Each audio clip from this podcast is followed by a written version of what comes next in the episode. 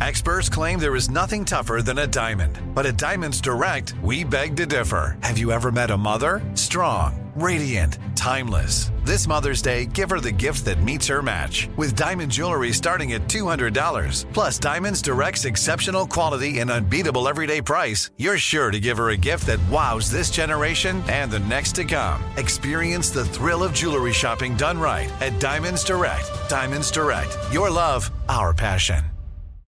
I'm Saleha Mohsin, and I've covered economic policy for years and reported on how it impacts people across the United States.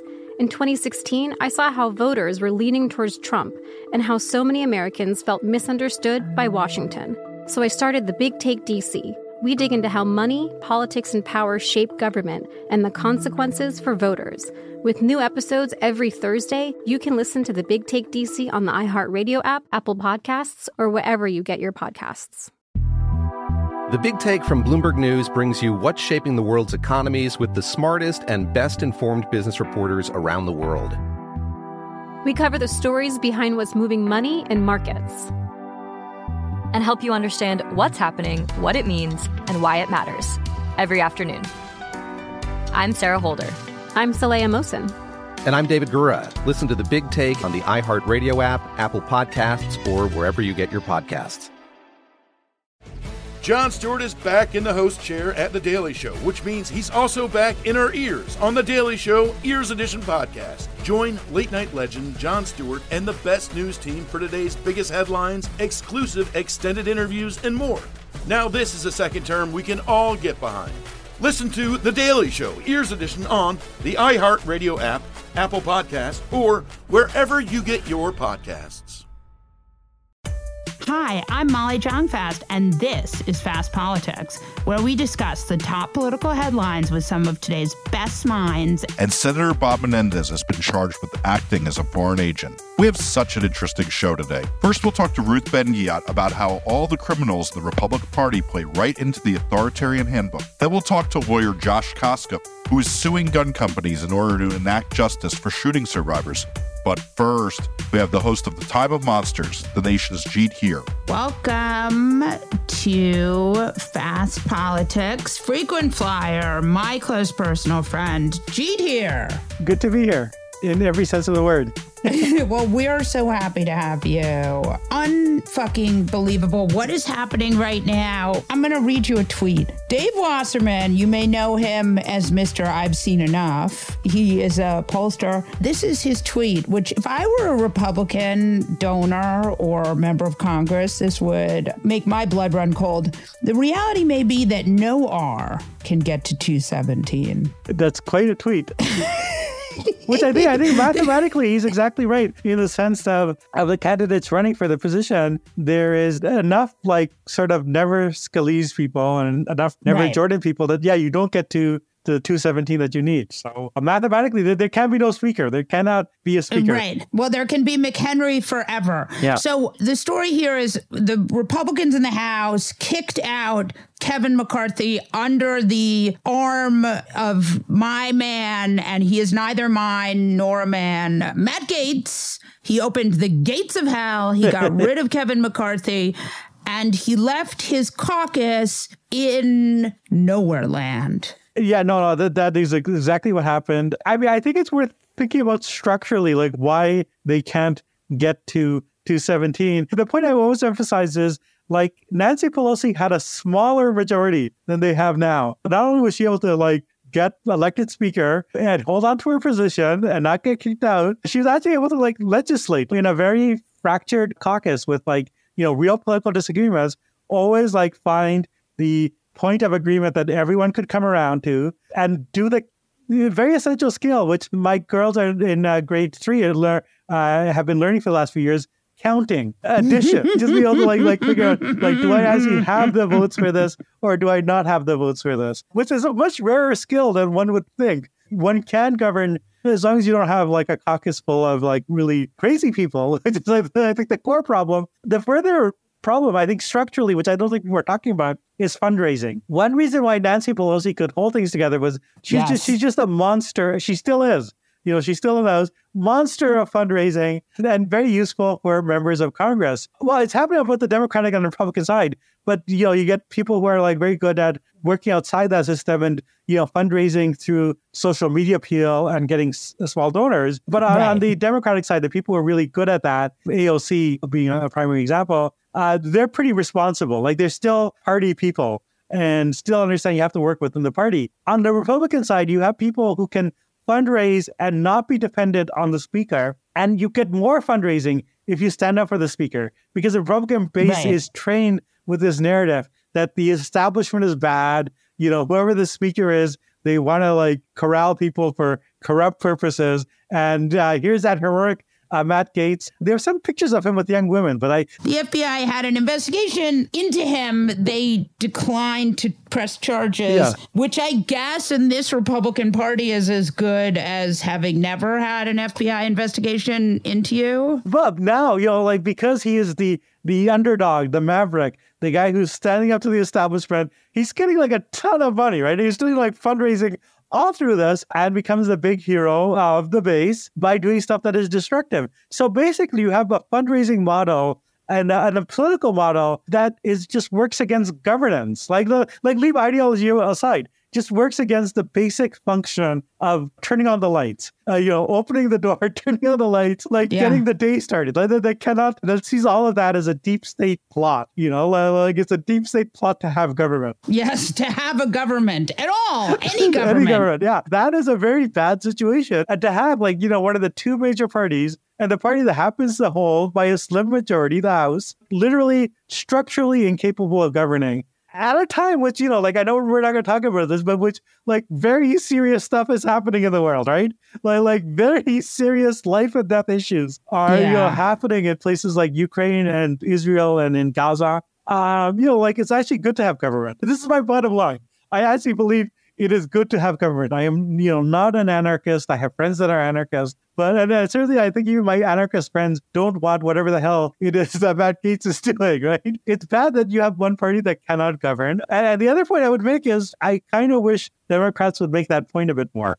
Oh man, me too. So right now we are in this Republican fuckery. You got Steve Scalise, who the strike against him is that he compared himself to David Duke without the baggage and spoke at a white nationalist convention and is very much not on the right side of history when it comes to not being an enormous white supremacist. And you have him, so that's one side, but he is actually like a Republican, sort of more, despite his white nationalist forays, he's actually more of a traditional Republican than the guy he's running against. So I would like to take a moment to think about that for a second. And, you know, we had a guest on here, really smart guy Dana Milbank who was saying that actually what you see with the this Republican leadership contest is the party is moved to the right. It is. So, you know, Scalise would have been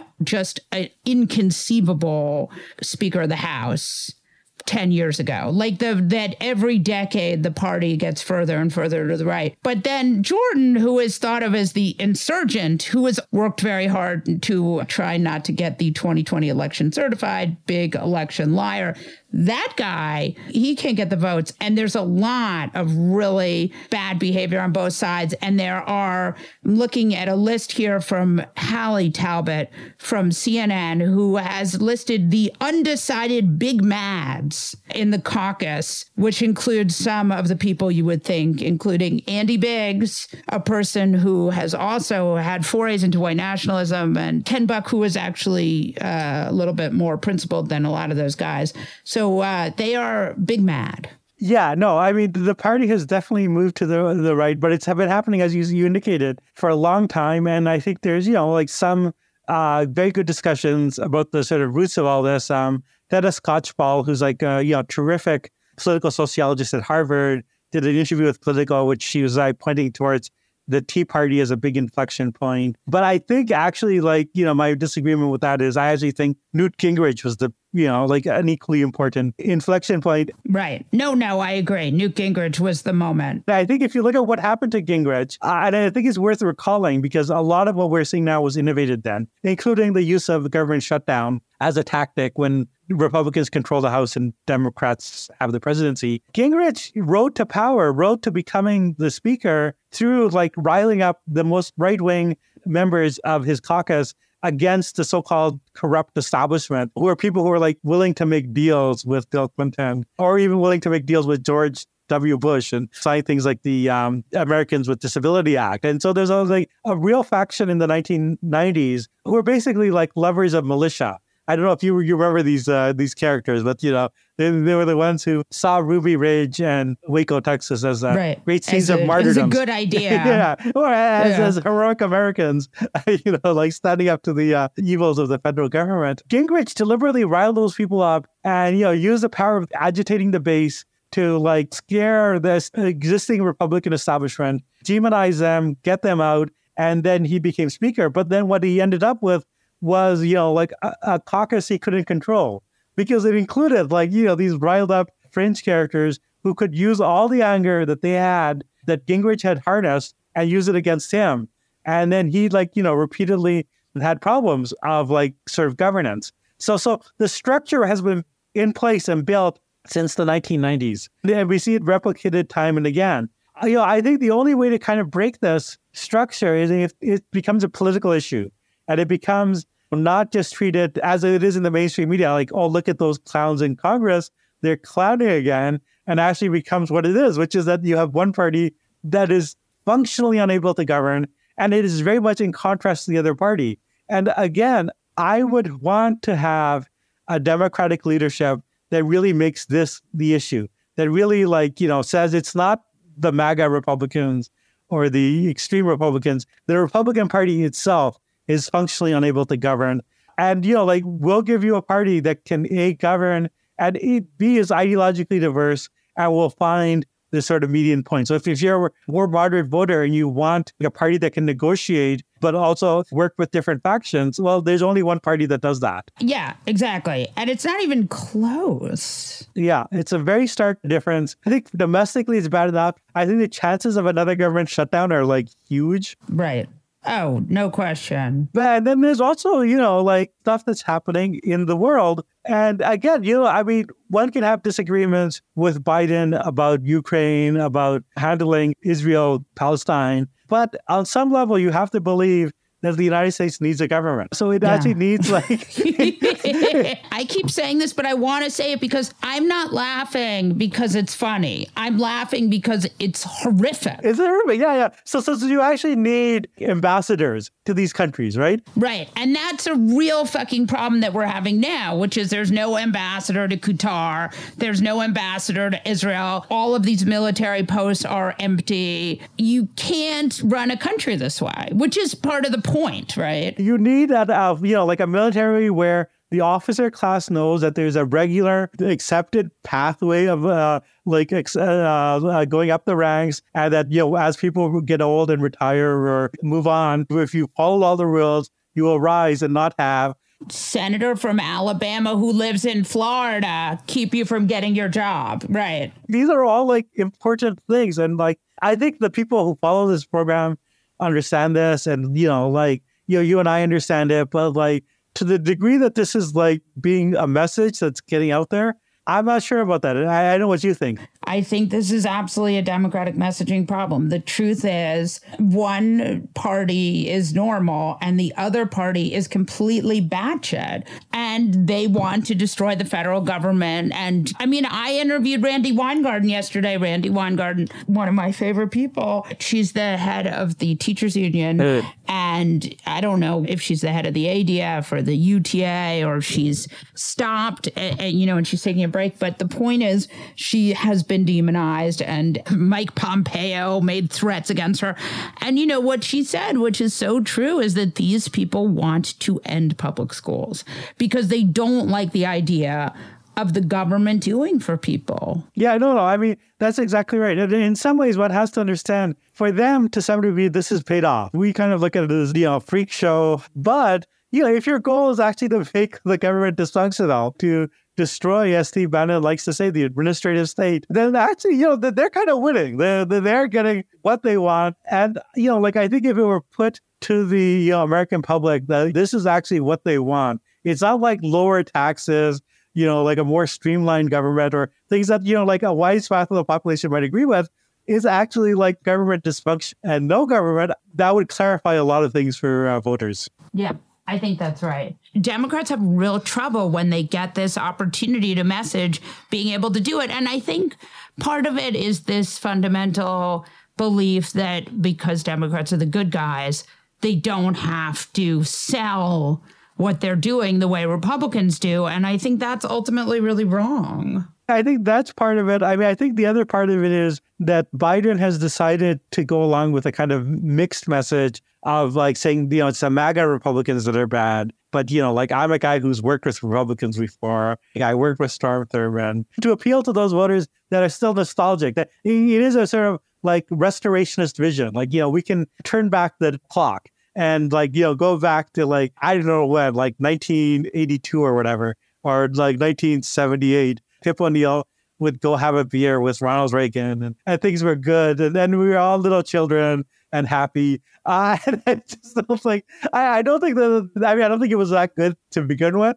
And I right. certainly don't think that we're ever going to go back. It's an unwillingness to give up that illusion that that, you know, older type of politics can be returned to. You have to have people that like see things clearly. There's a generational divide. I mean, one sees that in the way that people like Gretchen Whitmer is uh, governing, that, you know, like the hardened Democrats who have like been in the sort of trenches of these like purple states and have seen you know how extreme the Republicans can be, like they they don't want to go back to that. They think like we get a narrow majority, we govern, we give we give our people what they want. Like in Minnesota, I'm, the one of the things I want to ask you though, I'm going to push back for a minute. So I have this theory about Biden. One of the reasons why Biden has continually overperformed at all his elections is because the voters are older than we think they are and they vote in a sort of older way than we think they do. So, for example, I think that these Republicans need to lose until they understand that their anti democratic ideas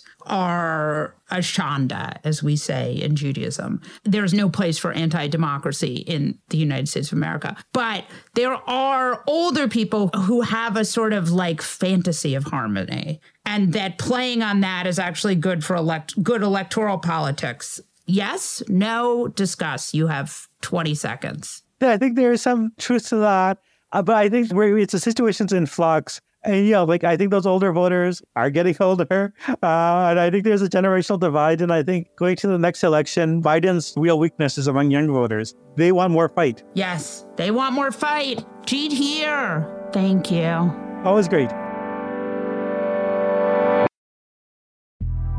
The Big Take from Bloomberg News brings you what's shaping the world's economies with the smartest and best informed business reporters around the world. Western nations like the US and Europe. Mexico will likely have its first female president. And then you have China. And help you understand what's happening, what it means, and why it matters. He'll get his yo yos to Europe in time.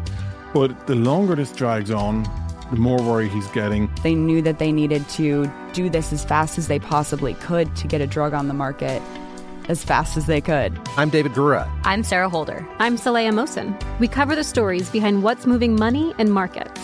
Basically, everyone was expecting, if not a calamity, certainly a recession. But the problem is that that paperwork, as our reporting showed, is fake. As someone who's covering the market, I'm often very worried about an imminent collapse. So I'm thinking about it quite often. Listen to the big take on the iHeartRadio app, Apple Podcasts, or wherever you get your podcasts.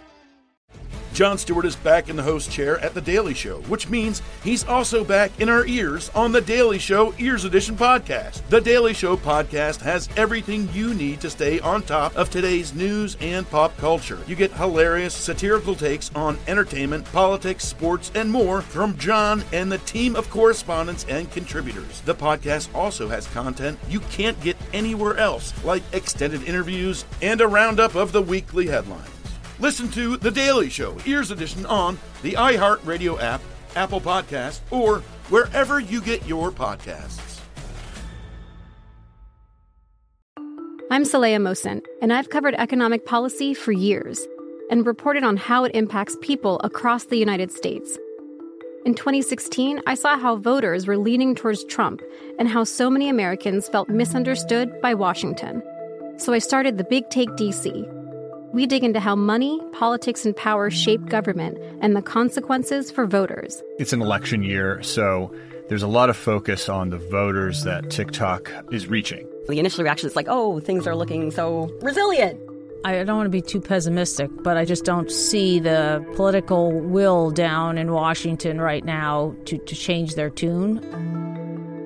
I think the American electorate has been signaling that it expects a rematch of the 2020 election.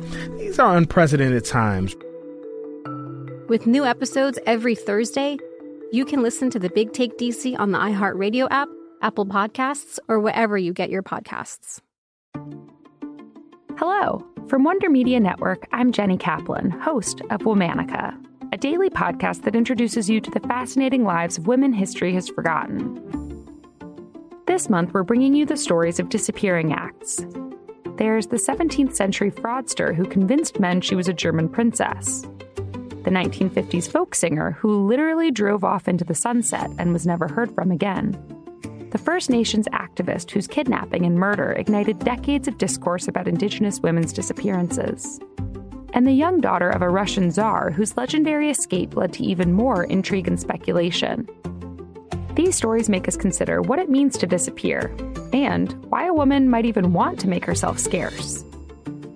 Listen to Womanica on the iHeartRadio app, Apple Podcasts, or wherever you get your podcasts. Ruth Ben-Ghiat is the author of Strongmen, Mussolini the Present, and the publisher of the Substack Lucid. Welcome to Fast Politics, Ruth. Thank you. Glad to be here. I want to talk to you about what you see going on right now. The hmm. fundamental thing that I think is so interesting, which you write about and talk about, is this idea that there is a real, that we really have one party that no longer believes in the fundamental tenets of democracy. Can you talk about that? It's very shocking and it's a process and it's been going on since I mean some people say Trump was able to kind of capture the party because it was ready to be captured by an authoritarian. It was already moving toward a kind of illiberal political culture and the Tea Party was a big symptom. But Trump really accelerated that by being the charismatic demagogue and you know, shifting the political culture of the GOP to authoritarian methods and philosophy and the leader party relationship that he imposed, where loyalty was what mattered, not expertise, and no internal dissent, you know, follow him or else, intimidation, that kind of accelerated it and prepared it to participate in his attempt to overthrow the government and the election so it's been a long process, but now we are in a stage where the GOP is an autocratic party quite openly, and its allies are other autocratic parties and governments around the world. It's quite open about that too. And it's the people who are finding favor, the people who are rising to the top, as we saw in the GOP debates and the selection of the House Speaker. They're people who are believing in violence, who are identifying themselves as extremists, who don't believe in transparency, accountability, or any other democratic principles.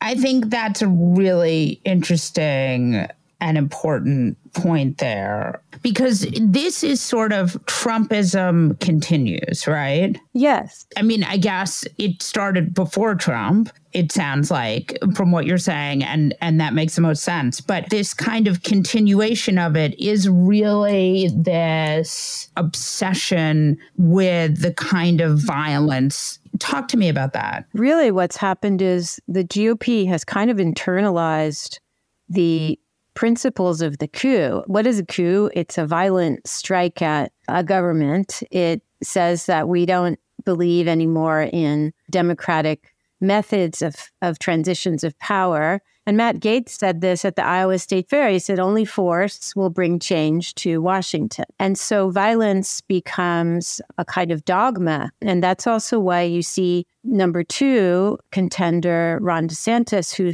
really, the guy is obsessed with violence. I mean, he loses yeah. no opportunity to talk about violence. And it's not just that, you know, he says we're going to be slitting throats on day one. This is, you know, gangster talk. This is how Duterte talks or terrorist talk. But, you know, he, he just like it's the little things that show you that he feels he can only get ahead by espousing violence. When Trump was being arraigned, and the reporter asked DeSantis, you know, what were you doing? Did you see it? Did you watch it? And he said he now he's a governor of a really large state. He has lots to do. What does he say? He said, I was overseeing an execution.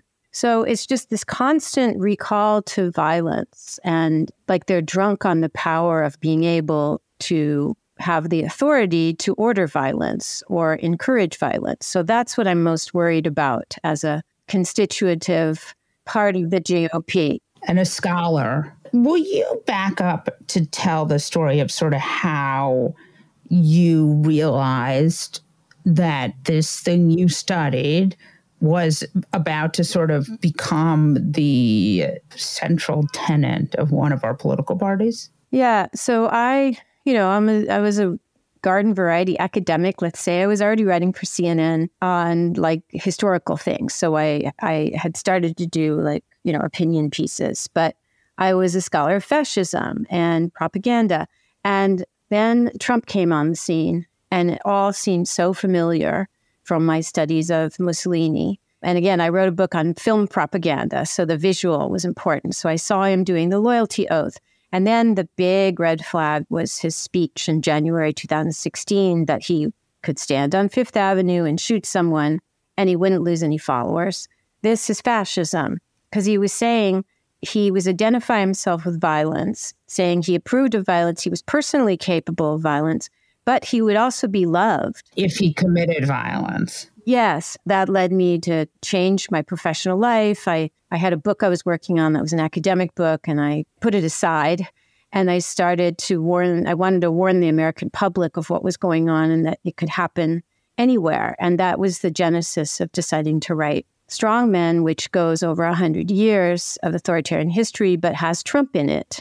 So Americans could see that this has a history and has a context. Such a good point. So, talk to me about when we talk about this idea that criminals are needed in government if the goal is authoritarian rule. What does that mean exactly? It's so strange because the concepts come from the corruption chapter of Strongmen, and it's like it's like the GOP is just bringing it to life. Incredible. So, if you are a party that's becoming autocratic, and you are depending on corruption, which means both like defrauding people, like George Santos is the embodiment of part of the GOP. It also means lying to the public, institutionalized lying, where you have lying as dogma. That's the big lie and all the other things. If that's how you're going to operate and you're going to depend on that, then you need special kind of people with criminal skills as your elite. So there's a kind of renewal of elites that goes on. And again, this is not just us. Like in Modi's India in 2019, over a dozen legislators, like sitting parliamentarians, had open like criminal charges against them, including murder. So, and there are many other examples I give in my book. So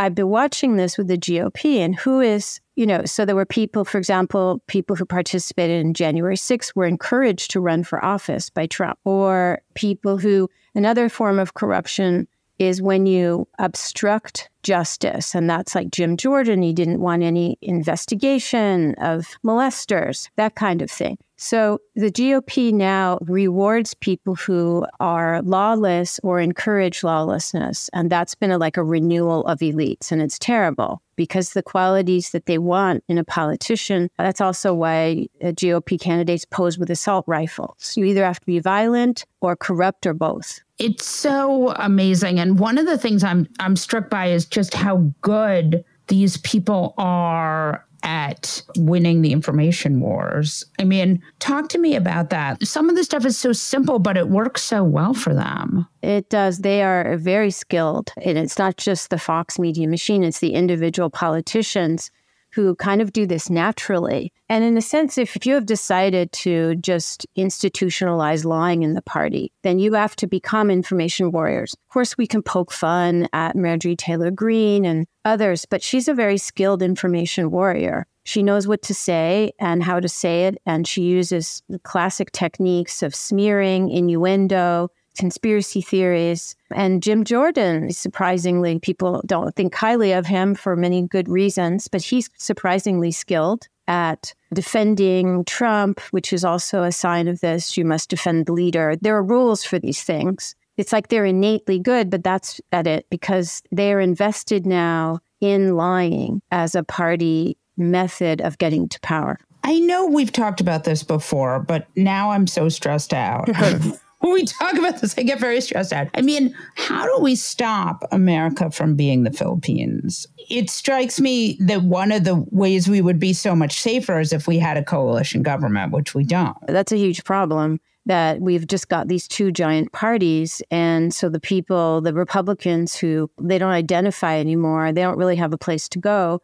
And but the other part, the reason they feel they don't have any place to go is the effectiveness of right wing media saying that Biden is a leftist, that we're all leftists. Like I'm on, you know, I'm on Professor Watch List, that thing of turning is that the Charlie Kirk one? Yes. I was put on there, and it says not only uh, for all of us on there, you're not only a radical leftist, you're also trying to like indoctrinate students into your like credo that's the polarization stuff. So, so in fact, there are lots of like moderates, and yet the people who don't identify anymore with Republicans are influenced so that they said, "I'll never vote for for Democrats," and then they don't vote at all, perhaps, and that helps the Republicans too. So that's one big problem.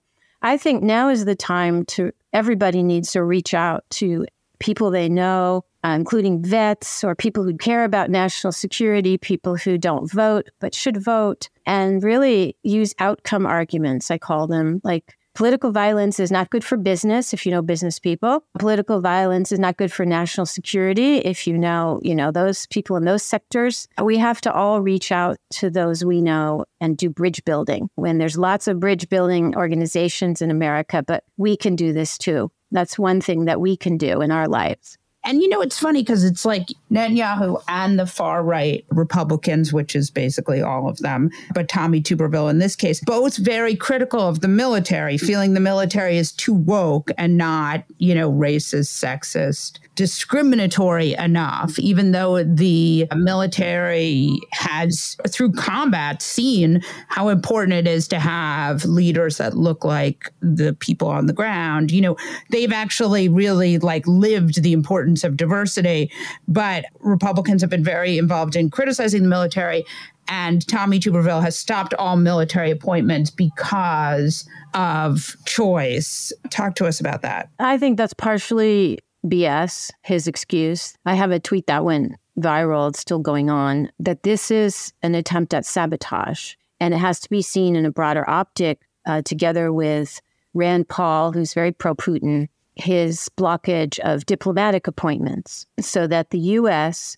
remains singularly unprepared militarily, national security, diplomatically and its influence is curbed in the world. So when we talk about corruption, there some people commit corruption by by doing you know illegal things, and other people obstruct uh, obstruct processes from happening, and that's what those two are doing. So holding up so many military appointments, he knows what the outcome is, and all, and that Milley has talked about it. It's very obvious. But the goal is to help America's adversaries who are autocratic by blunting the force of America in the world. And it's like it's a decapitation. Like we don't have ambassadors in a lot of very essential places, including many places in the Middle East right now. And we don't have heads of important military positions. This is sabotage. And this is why I, some people think this is exaggerated, but they are saboteurs. And the goal is to take down American democracy, not only internally, but as a force in the world. And it's exactly what the Chinese and Russians wanted in their joint statements in the fall of 2021 when they,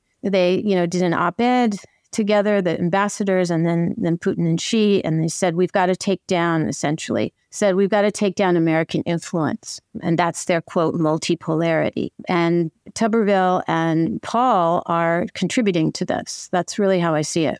Jesus. With this Israel conflict, how does this autocratic Republican Party figure in? Or maybe it doesn't.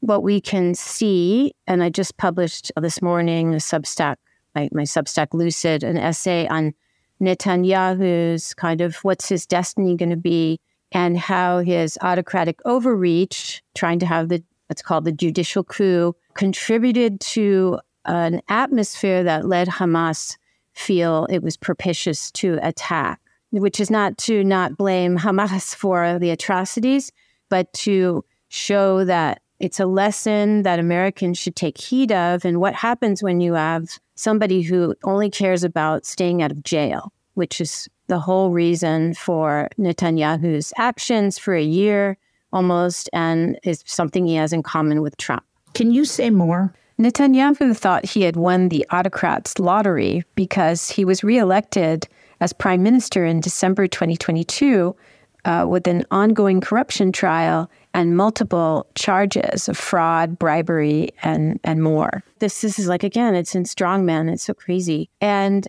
the first thing you need to do so you got to get back into office if you have indictments and then you need to fix the judiciary so you can't have to go to jail so nothing happens to you so that was the reason he did the judicial reform and it, it caused massive protests including participation of military and security elites and what we know from studies of how autocrats can fail is when military and security elites start to turn against you that's really a problem for the autocrat. And that was happening to Netanyahu.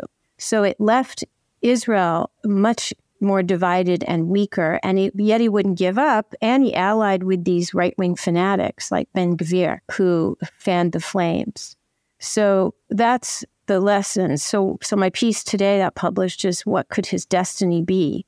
And he's not really the right person to solve the problem, the structural problems that Israel has, because he's a strong man and he's only interested in, his, in himself, really. Exactly. It's such an interesting, I mean, it's such a, I don't want to say interesting because it's horrendous, but we are in such a perilous time in American life. And I feel like the international conflicts actually somehow make domestic life more perilous. Yeah, it's all destabilizing because there are links with all these things. And that's why I'm always trying to stress that the GOP, you know, when Trump came in the first time, he, he had two goals. One was to wreck democracy at home, but the other was to detach America from what's called democratic international order, right? And put it in, and that's why, oh, I love love North Korean leader, love letters, you know, Putin is the greatest. She and he's been trying through all his pronouncements about how great murderous autocrats are to change the perception and get Americans to see strongmen as positive and that will benefit him. And the GOP, even though so Trump's gone now, but the GOP's continuing this action. So it's all linked. It's what we're what's happening here is very, very linked to developments and autocracies abroad. I, I wish this wasn't going to be our problem forever and ever, but I assume it will be. I see us as uh, learning a lot from what is going on, and there's uh, a lot of good things happening in America as a result of reaction to repression. From your mouth to God's ear. Thank you so much. Anytime. Josh Koskoff is a lawyer who is suing the gun company Remington. Welcome to Fast Politics, Josh. Thank you, Molly. I wanted to get you on the podcast because this is what happens. Everybody follows the New York Times. Of course, we do our own stuff here, but we also follow the New York Times. And one of the reasons why I did, why this story has been so interesting to me is because, you know, we have a lot of senators on this podcast, a lot of Congress people. And I had Chris Murphy on a couple times, and I always ask him about the guns, and he had this hopefulness about it. And I was so shocked by that. You know, he had a certain sort of hope about changing things. And so when I read this story in the New York Times, the lawyer trying to hold gun makers responsible for mass shootings, I knew that I had to get you on this podcast. So explain to our listeners how you got here and just a little bit about your story. Sure. Well, I started from a place of total ignorance about not just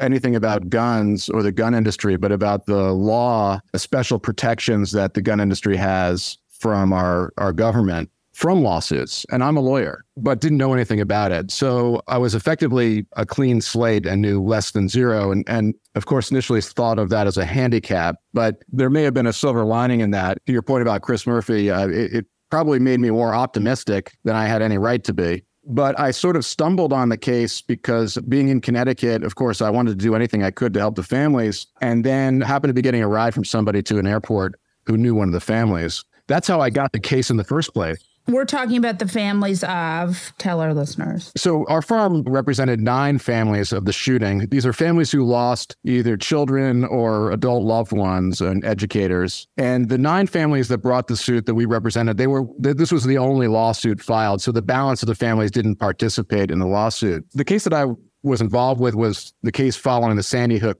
school shooting. And those of you in Connecticut and elsewhere, of course, everywhere across the country probably knew where they were when they first heard of the shooting. And in that case, in, in that shooting, of course, there were 26 people killed, 20 children and six adults. And in the aftermath of that shooting, as a Connecticut lawyer, I was consulted on by some of the families, sort of by happenstance, and then uh, to start developing ideas about how uh, we could go about bringing them some measure of accountability and closure, if you will, although uh, that's an elusive thing when you're talking about a mass shooting. I want you just to talk a little bit more about Sandy Hook because it is it was one of the sort of bleakest. I mean, it's hard to pick, you know, the bleakest, but one of the bleakest mass shootings. But it also happened in a state where you had opportunities because of being in Connecticut that you might not have in a state like Texas. Well, I think one of the sad truths is that there was also the apparent opportunity for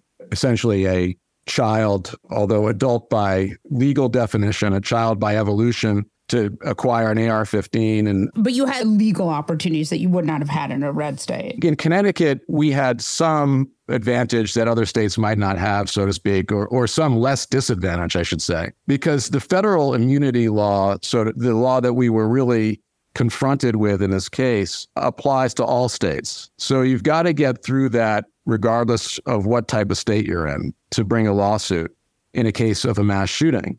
And Connecticut has some laws that you can work with. And the accomplishment, I guess, in our case was that we were able to use one of those laws to get us through this federal protection. So explain that a little more. Sure. Um, all states have consumer protection laws that basically apply to businesses doing commerce in their state. It's a way for consumers to take on big corporate interests who are engaged in wrongdoing in your state. And typically, or oftentimes, these consumer protection statutes are afforded and can be used by people who are in a business relationship. So, for example, if somebody bought a gun in a state and there was unethical marketing and it caused somebody to buy a gun and the gun malfunctioned or the gun went off or whatever, but the purchaser of the weapon was injured in some way, the purchaser could, might be able to bring a direct cause against the gun company because they were in a relationship, a business relationship. Would also apply to competing gun companies.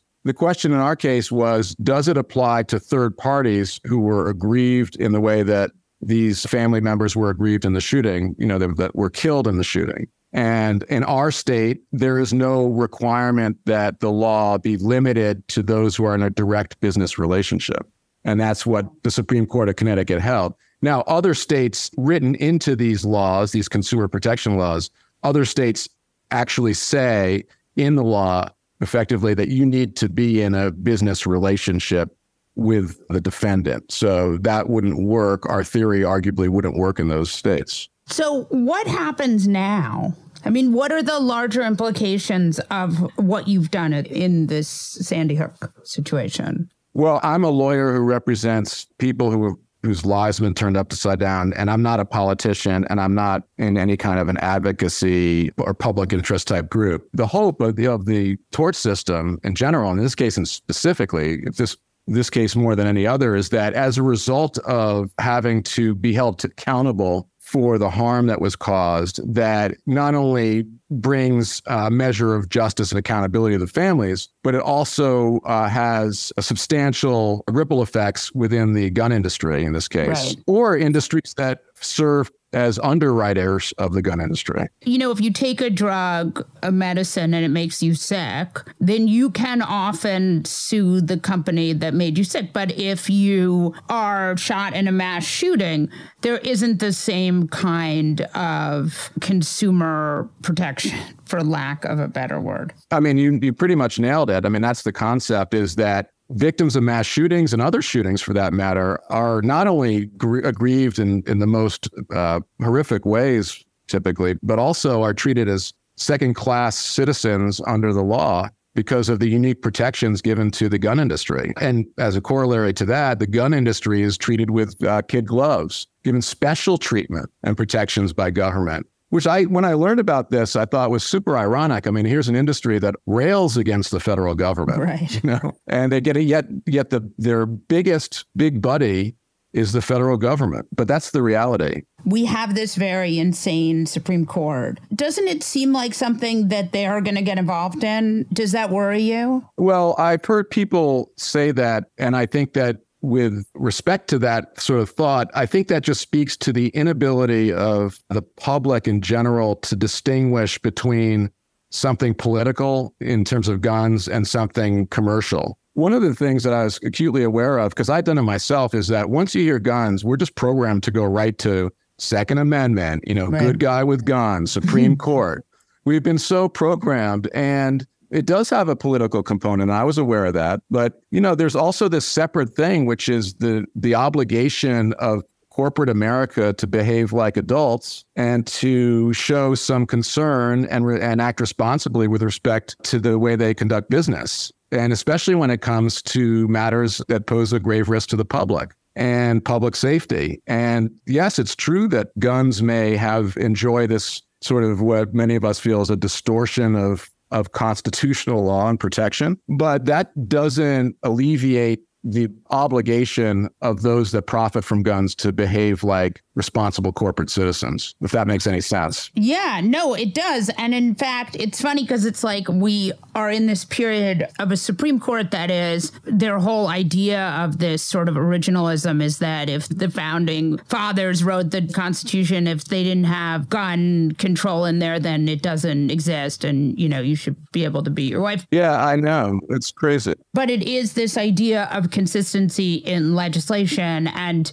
consumer protection is like one of the sort of things. I mean, American life is is built on being able to sue people when they do something you don't like. To state the obvious point, that the common law upon w- which we inherited predated our Constitution and right. was endorsed by our Constitution. So there are lots of things in play here, and there's lots of you could spend, I'm sure, hours taking apart the reasoning of the Supreme Court's recent decision in Bruen. But you know, among many other things, I mean, the types of weapons that they're dealing with in cases today didn't even exist in those times. So that ought to right there invalidate any comparison, my view. Yeah, but I think it is a really good point. The thing I'm struck by when I when we cover things like this is and again it's not political but it is but everything is political there are so many people on the conservative side who have been working on legislation via the Supreme Court. For example, I think of 303 Creative, right? You know, she never made the web- websites.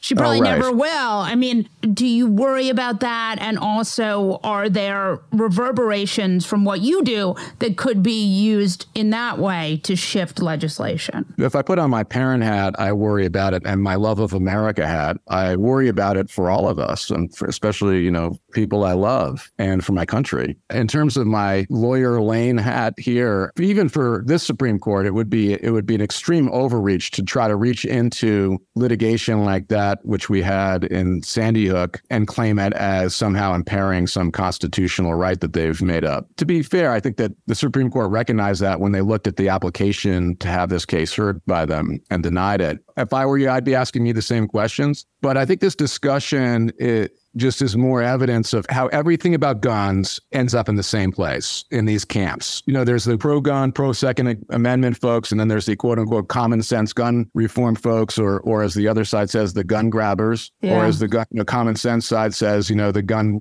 crazies or gun nuts. I mean, so it just it gets there, and we all end up at the doorstep of the Supreme Court anyway. But if you think about it, well, in our case, basically, we were saying, look, it's just wrong for any company, especially a company that sells AR 15s, to try to brand themselves with children and teenagers and work around the parents and get to their kids and establish a relationship that is built on solving their problems with violence and lone gunman assaults. That's wrong, whether you're a Democrat or Republican or gun person or not. So, you know, that should have nothing to do with the political questions that seem to put us in this permanent state of really uh, inability to to move forward in any direction politically. So, uh, in these lawsuits, you find a lot of times things in discovery. Talk to us about the discovery process. The big, I guess, achievement of the case was when the Supreme Court of Connecticut said, yes, you can go forward with this case. Up until that, and a lot of people who looked at the case from the outside thought that the chances were virtually nil they didn't see what we saw. But in any event, that was a prevailing view, and that was a prevailing view of the gun industry. So they've never really had to get to that next step. And I think your listeners may not be familiar with the sequence of things. It's complicated. You know, first thing is you have to do is you have to uh, gather information yourself from what's publicly available, and you put together a story. I always think of as a complaint, like the story of the case, and you'd find the law that fits with that story and the facts that you know them. And you file that lawsuit, and most most lawsuits then go forward into what's called discovery, where you get the documents or information that you need from the person you're bringing the lawsuit against. When it comes to guns and suing the gun industry, they have this special protection. And this is the protection that was given by Congress in 2005. And under the special protection, the gun industry is allowed to try to dismiss the case and shut it down right from the start. So, right after you file that complaint and tell your story based on what you understand the facts to be, the gun industry then moves to shut it down and dismiss the case. And they were very, very successful at that up until the Sandy Hook lawsuit. The importance of that is if you shut down the case before you get to this second part where where you get to find out and get information from the other side, it means you get to keep your secrets of how you do business hidden because you, this process gets shut down before you get there. So in our case, after the Supreme Court of Connecticut greenlit part of the case, and after the Supreme Court denied reviewing, after the United States Supreme Court denied reviewing the Connecticut Supreme Court's decision, we were then allowed to get into that second part of the process, which was discovery, which literally means discovering things from the other side. So in this case, what I knew, Molly, I didn't know what we were going to find, to be honest. All I knew is that we were headed into what I've described as like a dark underground cave yeah. that nobody had ever been to before. And the only people who had been there are people in the gun industry. What I knew we needed to do was to make sure that we drove a truck through that opening and try to find as much our way through that cave in as much detail as possible and more to be less allegorical about it. Like I just wanted to get all the all the stuff we could. Right. while we could. Because the family's case and to a person, to a family, you know, amazing in a mass shooting, we tend to lump victims of mass shootings into one block. Like they, they're all, that means they're all for gun reform or all for these right. laws. And they're politically different, like the people they were before. But the yeah. one thing the families, the nine families shared was the goal of trying to learn as much as they could about this industry and shed light on it in order to hopefully prevent the next Sandy Hook. And so this was a critical part of the whole endeavor. And so, you know, even if we had proceeded with the case and it didn't go anywhere after we were able to get through into this this dungeon or this uh, cave, it would have been a victory to get this information and to be able to share it with the public. So, what was it? We now know what went on behind closed doors of what had become the world's biggest gun conglomerate for a period of time. You know, the decisions that were made in the boardrooms in terms of how to market, how to expand the market, what techniques and schemes to use to bring in a younger and younger demographic when they were facing increasing competition.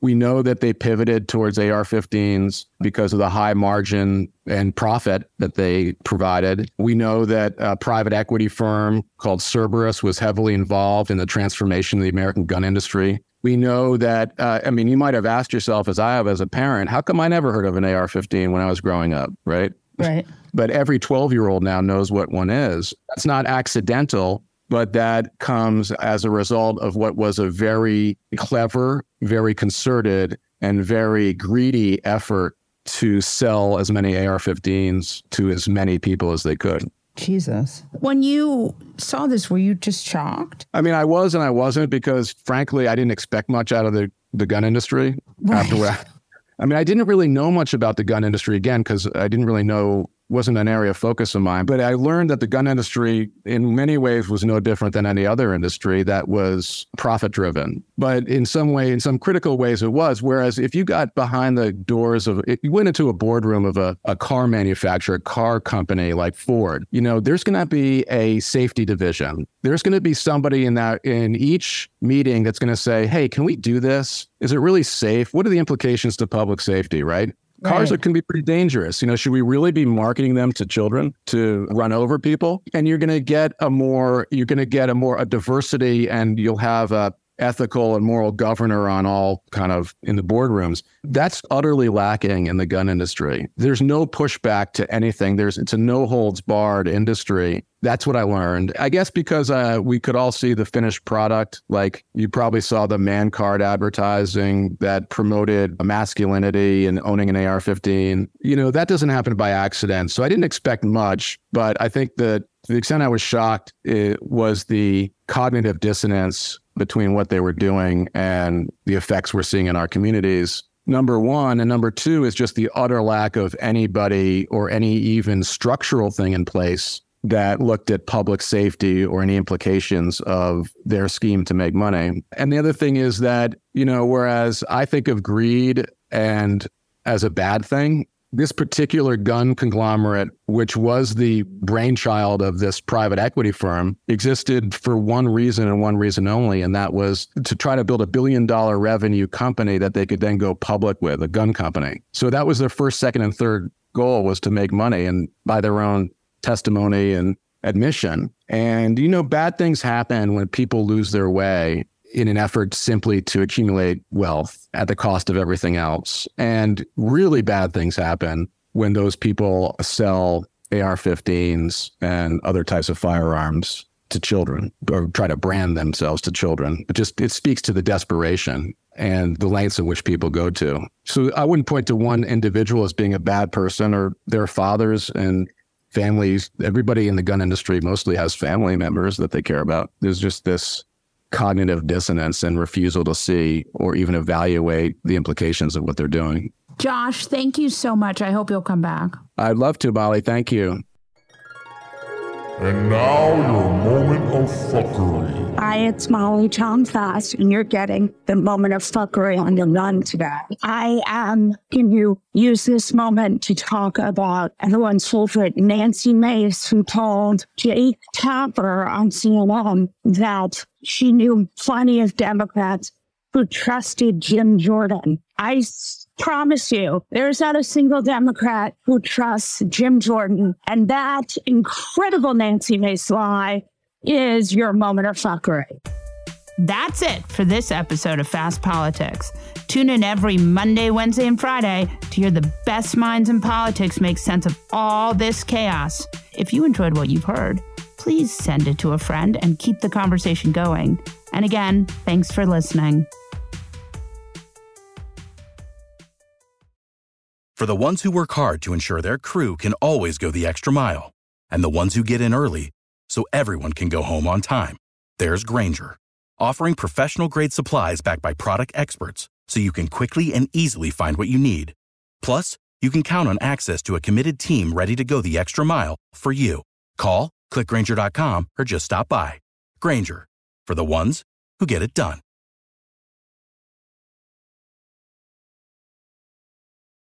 I'm Saleha Mohsin, and I've covered economic policy for years and reported on how it impacts people across the United States.